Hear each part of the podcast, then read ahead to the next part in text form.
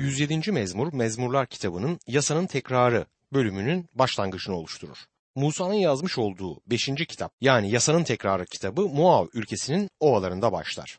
Musa peygamber kutsal ruhtan aldığı esinle Tanrı'nın kendi halkı ile nasıl hesap gördüğünü kaleme almıştı. O günlerde Tanrı'nın vaat ettiği ülkeye yaklaşmışlar hatta onu önlerinde görebilir durumdaydılar. Yakında bu ülkeye gireceklerdi.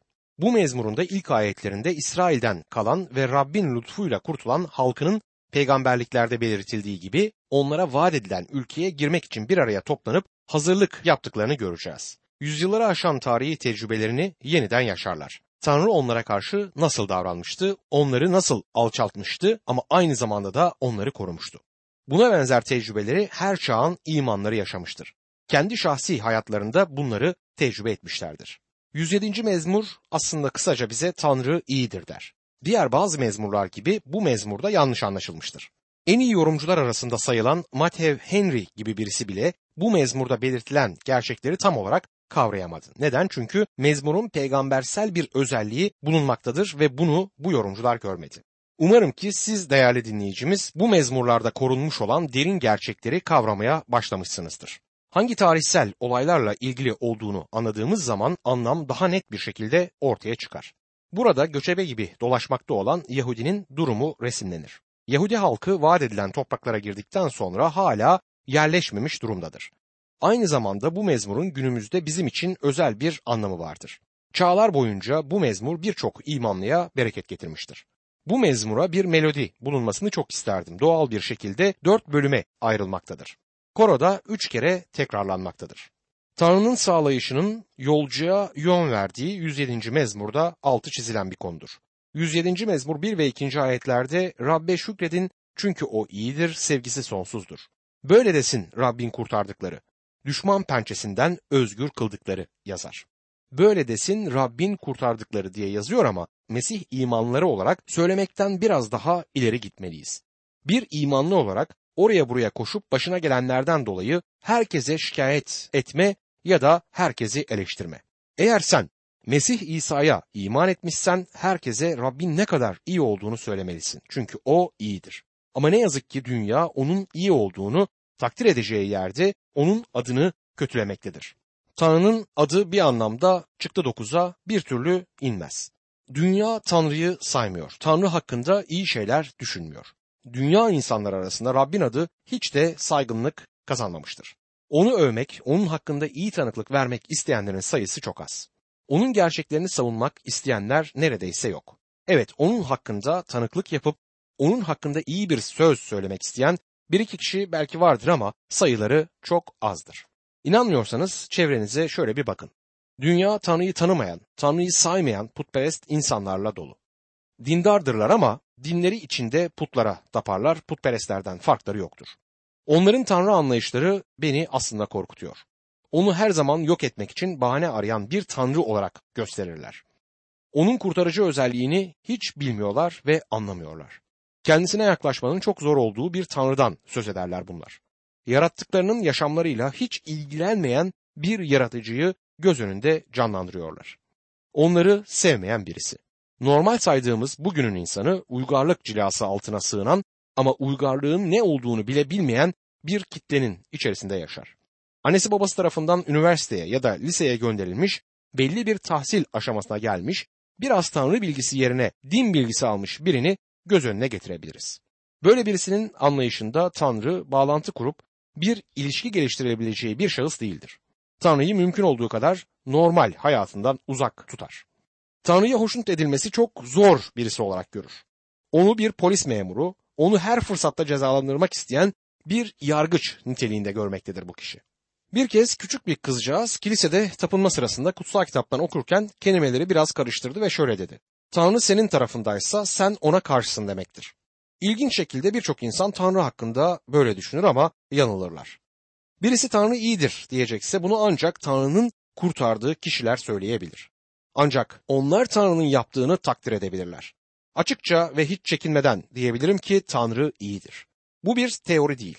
Kendi yaşamında kanıtlanabilen bir gerçektir.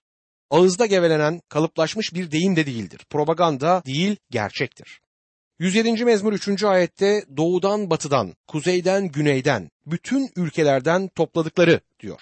Rab hem doğudan hem de batıdan kendisine insanları toplamaktadır. Kuzeyden ve güneyden de insanları toplar. Kimdir bunlar? Tanrı İsrail hakkında konuşmaktadır. 107. mezmur 4 ila 7. ayetler arasında ıssız çöllerde dolaştılar. Yerleşecekleri kente giden bir yol bulamadılar. Aç, susuz, sefil oldular. O zaman sıkıntı içinde Rab'be yakardılar. Rab kurtardı onları dertlerinden. Yerleşecekleri bir kente varıncaya dek onlara doğru yolda öncülük etti diyor. Hatırlamalıyız 107. mezmur yasanın tekrarı yani tesniye kesiminin birinci mezmuru olarak önümüze çıkar. Ve yasanın tekrarı kitabındaki olaylara koşut gerçekleri belirtmektedir. Yasanın tekrarı kitabı Musa'nın yazmış olduğu beş kitaptan sonuncusudur. Bu kesim Tanrı sözünün kusursuz olduğundan ve övülmesi gerektiğinden söz eder. Yasanın tekrarı kitabının 28. bölümünde Tanrı zaten İsrailoğullarını dağıtacağını söylemişti. Okuyalım yasanın tekrarı 28. bölüm 64 ve 65. ayetlerde şöyle yazar. Rab sizi dünyanın bir ucundan öbür ucuna, bütün halklar arasına dağıtacak. Orada sizin de atalarınızın da tanımadığı ağaçtan ve taştan yapılmış başka ilahlara tapacaksınız. Bu uluslar arasında ne esenliğiniz ne de dinlenecek bir yeriniz olacak. Orada Rab size titreyen yürekler, umutsuzluk ve bakmaktan yorulmuş gözler verecek diyor. Bu aslında çağlar boyunca Yahudi ulusunun durumu olmuştur. Tanrı'ya itaat etmedikleri sürece Rab onları vaat edilen topraklardan kovdu. Kendi ülkelerinden kapı dışarı etti. Ancak ileride bir gün gelecek ki Tanrı onları yine bir araya toplayacaktır ve onları bu topraklara yerleştireceği konusunda verdiği vaadini gerçekleştirecektir. Bu Tanrı'nın kendi halkı için şahane biçimde sağlayışının muhteşem bir resmidir. Aynı zamanda benim hakkımda da bir şeyler söyler. Tanrı dünya denilen bu çölde elini uzatıp mahvolmakta olan beni kurtardı. Ona güvenirsen sana da aynı sağlayışı vermek ister. Belki de güvenmişsindir ve bu sağlayışı tecrübe ettin. O zaman hamdolsun. Burada yine Tanrı'nın kendi halkına uzattığı eşsiz sağlayışı görmekteyiz. Tanrı İsrail ulusunu unutup da bir köşeye atmadı. Onlar için gerçekleşecek bazı tasarıları vardır. Seni de bir tarafa atmadı, ıskartaya çıkartmadı. Senin hayatında da güzel şeyler yapmak ister. Bu kesimde hepimize hitap eden bir mesaj bulunur. Tanrı'nın bağışının tutukluyu özgür kıldığını 107. mezmur 8. ayette okuyoruz. 8. ayette yine yüksek bir noktaya doğru doğru erişiriz. Rabbe övgüler yine 8. ayette yükseltilir. Şükretsinler Rabbe sevgisi için, insanlar yararına yaptığı harikalar için diyor. Bunu koro olarak söyleyebiliriz. Koro bu kesimin başındadır, sonunda değil. Bu mezmuru okumaya devam edersek görüyoruz ki Tanrı tutukluları, hapiste olanları özgür kılandır. Aynı zamanda zindanda bulunan bir adamın resmini de bu mezmurda göreceğiz. Mecazi anlamda İsrail sıkıntıları içindeyken onu bu durumda görebiliriz. İleride büyük sıkıntı döneminde İsrail'i bu şekilde göreceğiz ya da dünya onu böyle görecektir. O dönemde bir adam hapiste ise Rab onu özgür kılıp ülkeye getirecektir. İkinci Dünya Savaşı'nda Almanya'daki hapislerde yatan insan kitlelerini düşünelim. Onların hemen hemen hepsi orada yok oldu. Kim bilir 2. Dünya Savaşı'nda hapiste ölümü bekleyen pek çok kişi belki de bu mezmuru düşünmüştür. 107. mezmur 10. ayette zincire vurulmuş acıyla kıvranan tutsaklar karanlıkta, zifiri karanlıkta oturmuştu diyor. Bu ayetlerde hapiste olan adamın çaresiz durumunu görmekteyiz. 107. mezmur 14 ila 16. ayetler arasında çıkardı karanlıktan, zifiri karanlıktan, kopardı zincirlerini, şükretsinler Rabbe sevgisi için, insanlar yararına yaptığı harikalar için. Çünkü tunç kapıları kırdı, demir kapı kollarını parçaladı o diyor. Elçilerin İşleri kitabında Elçi Petrus hapiste ölümü beklerken Rab onu mucizevi bir şekilde kurtarmıştı. Yalnız Elçi Petrus'u değil Paulus ve Silas'ı da mucize ile kurtardı. Bize gelince biz günaha tutsaktık. Günah zindanındaydık ve Rab bizi oradan özgür kıldı. Bize genel af sağladı. Kardeşim yalnız benim için değil, isteyen herkes için Rab bu genel affı sağladı. Fermanı yazdı, iman eden affedilir. O zaman birisi belki de sorar. Madem ki herkese af sunuluyor, o zaman ben neden bağışlanmadım? Bugün bile bir af çıktığında cezaevinde olan kişinin bu affı kabul etmesi gerekir. Bir kez birisi bana hiç unutamayacağım acayip bir olay anlattı. Adamın birisi hapisteymiş ve oranın valisi ona af sunmuş ama adam sunulan affı bir türlü kabul etmek istememiş. Hapishane memurları ne yapacaklarını bilememişler. Bir kişiye af sunuluyor ve bunu kabul etmek istemiyor. Ne yapılabilir? O zaman dava yine yargıca sevk edilmiş ve adamın hapiste kalması için yeni bir yargı verilmiş. Bir kişinin hapisten serbest bırakılabilmesi için kendisine verilen affı kabul etmesi gerekir. Rab sana Mesih'te günahların için bağış sunuyor. Rab İsa Mesih'te günahlarımıza bağış ve fesatlığımızın karşılığı için fidye veriliyor. Ancak bunu kabul etmeliyiz. Kabul etmeden bu bağış bizim için geçerli olamaz. Sana sunulan bu bağışı kabul ettin mi kardeşim? Günahtan ve günahın yargısından kurtuldun mu? Azat edildin mi? Bu mezmurda Tanrı'nın şaşırtıcı merhametini görebiliriz. İleride İsrail ulusu da bu merhametin alıcısı olacaktır. Ve o gün çok muhteşem olacak. Birçok kişi zindanda, hapiste olacak ve Tanrı onları kurtaracaktır. Onları geri vaat edilen topraklara getirecektir. Tanrı'nın koruması sorunları eritir. Bu kesim bir koro ile başlar. 107. mezmur 21. ayette şükretsinler Rabbe sevgisi için. İnsanlar yararına yaptığı harikalar için diyor. Sadece okumayalım. Aynı zamanda bu ayetlerde yazılanları hayatımızda uygulayalım. 107. mezmur 22. ayette şükran kurbanları sunsunlar ve sevinç çığlıklarıyla duyursunlar onun yaptıklarını der. Ona yaklaştığımız zaman Tanrı bizim ona övgü ve şükran sunusu getirmemizi ister. Bunun sonucu olarak İbraniler 13. bölüm 10 ila 15. ayetler arasında bir sunağımız var ki tapınma çadırında hizmet edenlerin ondan yemeye hakları yoktur. Başkahin günah sunusu olarak hayvanların kanını kutsal yere taşır ama bu hayvanların cesetleri ordugahın dışında yakılır. Bunun gibi İsa da kendi kanıyla halkı kutsal kılmak için kent kapısının dışında acı çekti. Öyleyse biz de onun uğradığı aşağılanmaya katlanarak ordugahtan dışarıya çıkıp yanına gidelim. Çünkü burada kalıcı bir kentimiz yoktur. Biz gelecekteki kenti özlüyoruz. Bu nedenle İsa aracılığıyla Tanrı'ya sürekli övgü kurbanları yani onun adını açıkça anan dudakların meyvesini sunalım der İncil. Tanrı'ya sunu getirmek için kiliseye gitmene gerek yok. Yani dudaklarının ürünü olan övgü sözlerini ona herhangi bir zaman getirebilirsin. Ona hangi konuda şükredebilirsin. Seni koruduğu için ona şükredebilirsin. Seni buraya kadar getirdiği için ona şükret. Bunun için şükret. 107. mezmur 23 ve 24. ayetlerde gemilerde denize açılanlar, okyanuslarda iş yapanlar Rabbin işlerini derinliklerde yaptığı harikaları gördüler diyor. Mezmurun yazıldığı dönemde gemilerle denize açılmak gerçekten tehlikeli bir işti. Böyle bir yolculuğa çıkan adamın geri dönüp dönmeyeceği hiç belli olmazdı. Günümüzde kişi bir gemiye ya da uçağa binerken o kadar korkmaz. Yolculuğunu Tanrı'nın ellerine teslim etmeyi düşünmez ama o günlerde yolculuğu Tanrı'nın eline teslim etmezsen sana ne olacağını kimse söyleyemezdi. Birçok kişi olayları Tanrı'ya teslim etmeyi hiç düşünmezdi bile. Bazıları ise kadere bırakıp ecel derse ecelim gelsin derdi. Bence kendimizi ne kadere ne de ecele teslim edelim. Tehlikeli anlarda en emin eller Tanrı'nın elleridir. Kendimizi Tanrı'nın ellerine teslim edelim. Tanrı'nın gücü halkını hoşnut ederek sevindirir. Şimdi mezmurun son bölümüne geldik. 107. mezmur 31. ayette şükretsinler Rabbe sevgisi için. İnsanlar yararına yaptığı harikalar için der. Bu da bir korodur ve hepimiz bu koronun sözlerine katılabiliriz. Çünkü hepimizin de Tanrı'nın gücüne ihtiyacımız var bugün. Thomas Aquinas ünlü bir Mesih imanlısıydı ve onun hakkında dillerde dolaşan bir öykü vardı. Bir gün Papa'nın odasına girmiş ve bakmış ki Papa kilisenin parasını sayıyor. Papa Thomas'a şöyle demiş. Sir Thomas artık kilise kötürüm adama bende gümüş ve altın yok diyemez. Thomas hemen gerisin geriye dönüp odadan çıkarken arkasına bakmadan söylediğiniz doğrudur efendim. Aynı zamanda kilise bugün kötürüm adama kalk ve yürü de diyemez demiş.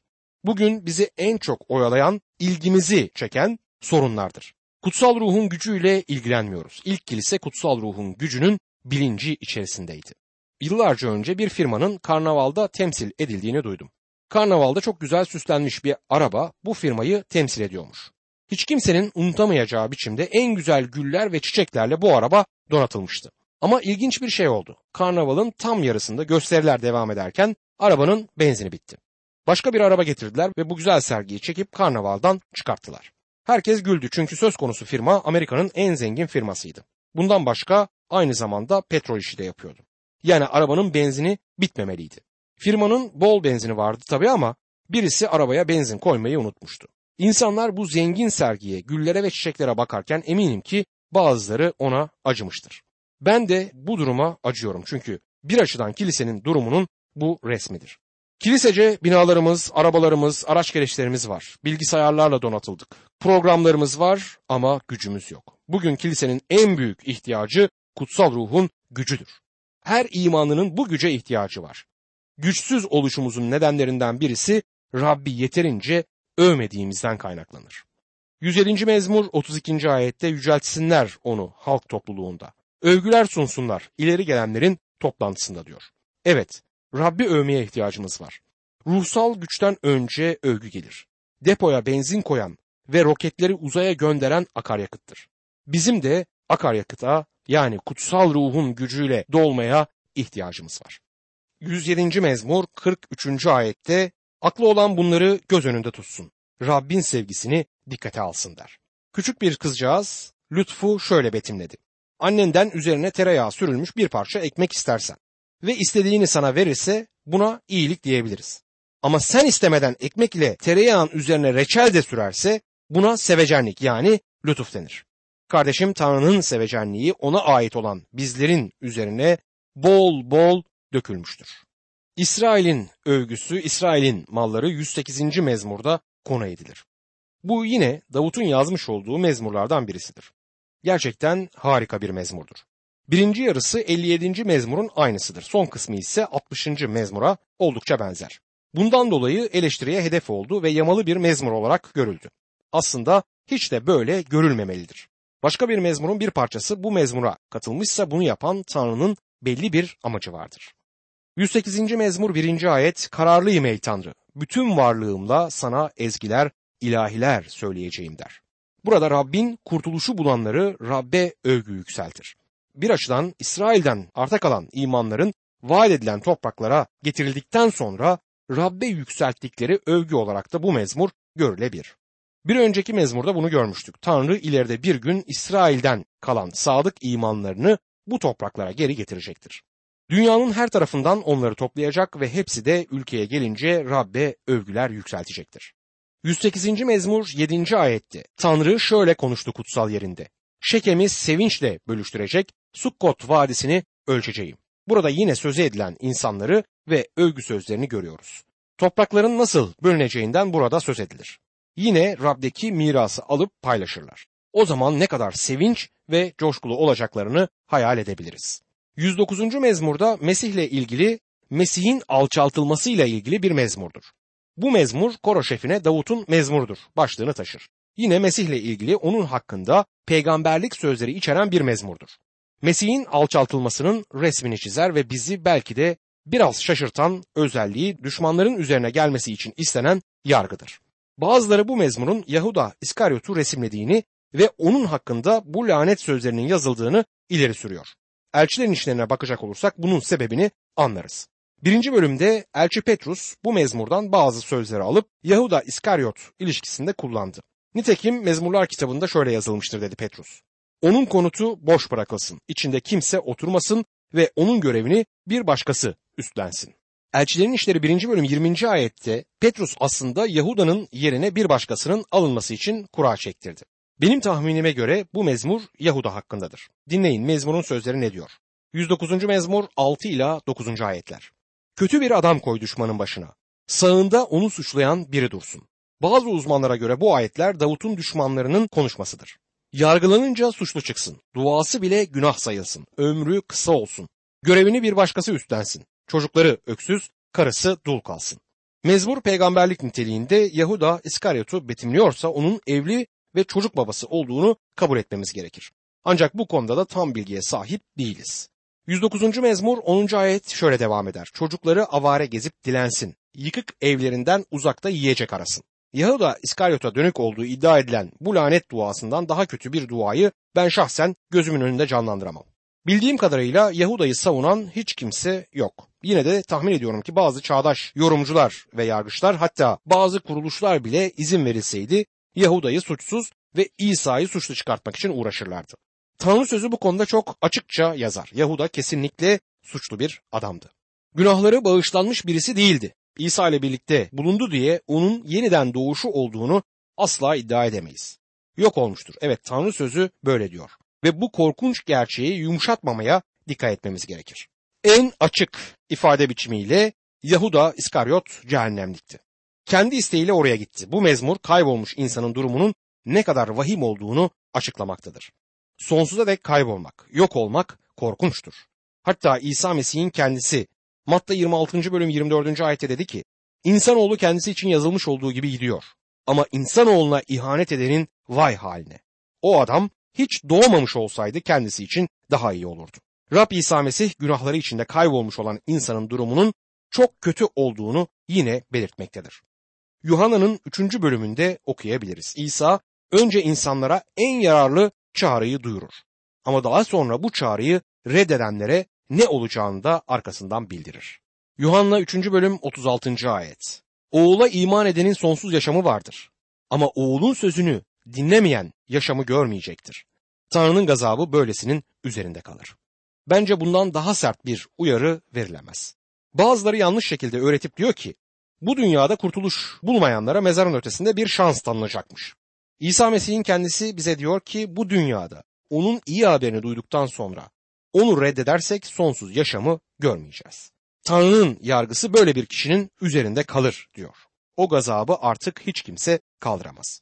Ölümden sonra bir kişi için istediğin kadar dua et. Eğer bu yaşamdayken hayatını Rabbe teslim etmemişse, İsa Mesih'e inanmamışsa Tanrı'nın gazabı onun üzerinde kalacaktır. İsa Mesih bizim yerimize o Tanrı'nın gazabına hedef oldu. Bizim üzerimize inmesi gereken gazap İsa Mesih'in üzerine indi. Çarmıh üzerinde işte bu gazabın alıcısı oldu ki ona iman edenler bu gazabın altında kalmasın. O bunu bizim için yaptı ve tek kurtuluş yolumuz onun çarmıh üzerinde yapmış olduğu bu işe inanmaktır. İnanmazsak Tanrı'nın gazabı üzerimizde kalacaktır. 110. mezmurda Mesih'in yüceltilişi ile ilgili bir mezmurdur. Bu mezmurda 109. mezmur gibi Mesih hakkındadır ve peygamberlik yoluyla onu resmeder. Mesih'in yüceltilmesinden söz eder ve bunu yaparken önce onun nasıl göğe yükseldiğini belirtir. 110. mezmur 1. ayette Rab efendime ben düşmanlarını ayaklarının altına serinceye dek sağımda otur diyor der. Bu mezmur gerçekten dikkate değerdir çünkü Mesih'in Tanrı olduğunu hemen ileri sürer. Bu mezmuru okurken ve bunun Tanrı sözü olduğuna inanırken bu yazılardan Mesih'in Tanrı özüne sahip olmadığını iddia etmek sanırım akılsızlıktır. O ilahidir. Bu mezmurdan birçok aktarma yeni antlaşmada kullanılmıştır. Nerede? Elçilerin İşleri 2. bölüm 34 ve 35. ayette. İbraniler 1. bölüm 13. ayette. İbraniler 10. bölüm 12. ayette. 13. ayette. İbraniler 5. bölüm 6. ayette. İbraniler 6. bölüm 20. ayette ve 7. bölüm 21. ayette 110. mezmurdan direkt aktarmalar yapılmıştır. Mezmurun değindiği zamanda Mesih'in düşmanları ona karşı son bir darbe için hazırlanıyorlardı. Siyasi bir parti olarak bilinen Herodes yanları ona tuzak soruları sorarak onu politika alanında Tonga'ya bastırmak istediler ama başaramadılar. Onların tuzağına düşmüş olsaydı Roma'ya karşı vatan hainliğiyle İsa Mesih suçlanmış olacaktı. Bu yolda başarı sağlayamayınca Sadukiler diye bilinen liberal görüşlü bir dini parti onu tuzağa düşürmeye çalıştı. Musa'nın yasası ile ilgili saçma bir soru sordular. Onu yakalamak istediler ama onlar da başarılı olamadı. Bu defa Ferisiler mezhebi diye bilinen yarı siyasi yarı dini bir grup ona sorular sormaya başladı. Yine İsa Mesih'i tuzağa düşürmeye çalışıyorlardı. Bir kez yine baş başa verip onu tuzağa düşürecek sorular ararken İsa Mesih'in kendisi onlara bir soru sordu. Matta 22. bölüm 41 ila 46. ayetler arasında Ferisiler toplu haldeyken İsa onlara şunu sordu. Mesih ile ilgili olarak ne düşünüyorsunuz? O kimin oğludur? Onlar da Davut'un oğlu dediler. İsa şöyle dedi. O halde nasıl oluyor da Davut ruhtan esinlenerek ondan Rab diye söz ediyor. Şöyle diyor Davut. Rab, Rabbime dedi ki ben düşmanlarını ayaklarının altına serinceye dek sağımda otur. Davut ondan Rab diye söz ettiğine göre o nasıl Davut'un oğlu olur? İsa'ya hiç kimse karşılık veremedi. O günden sonra artık kimse de ona bir şey sormaya cesaret edemedi diyor. Fark edeceğiniz gibi İsa Mesih çok basit bir soru sordu. Mesih ile ilgili olarak ne düşünüyorsunuz? Ferisiler de onun Davut'un oğlu olduğunu söylediler. Onların bu yanıtı üzerine Rab İsa hemen dikkatlerini 110. mezmura çekti. Bunu yaparken onların kutsal yazılar konusunda özellikle bu mezmur konusunda ne kadar eksik bilgileri olduğunu göstermek istiyordu. Yahudiler bu mezmurun Mesih'le ilgili olduğunu biliyorlardı ama bilgileri eksikti. Davut peygamber tarafından yazılan bu mezmurda Yahve'nin Mesih'le konuştuğuna tanık oluyoruz. Davut Mesih'e Rabbim ya da Efendim diye hitap ediyor. Mesih'in kimin soyundan geldiğini hemen hemen her Yahudi biliyordu.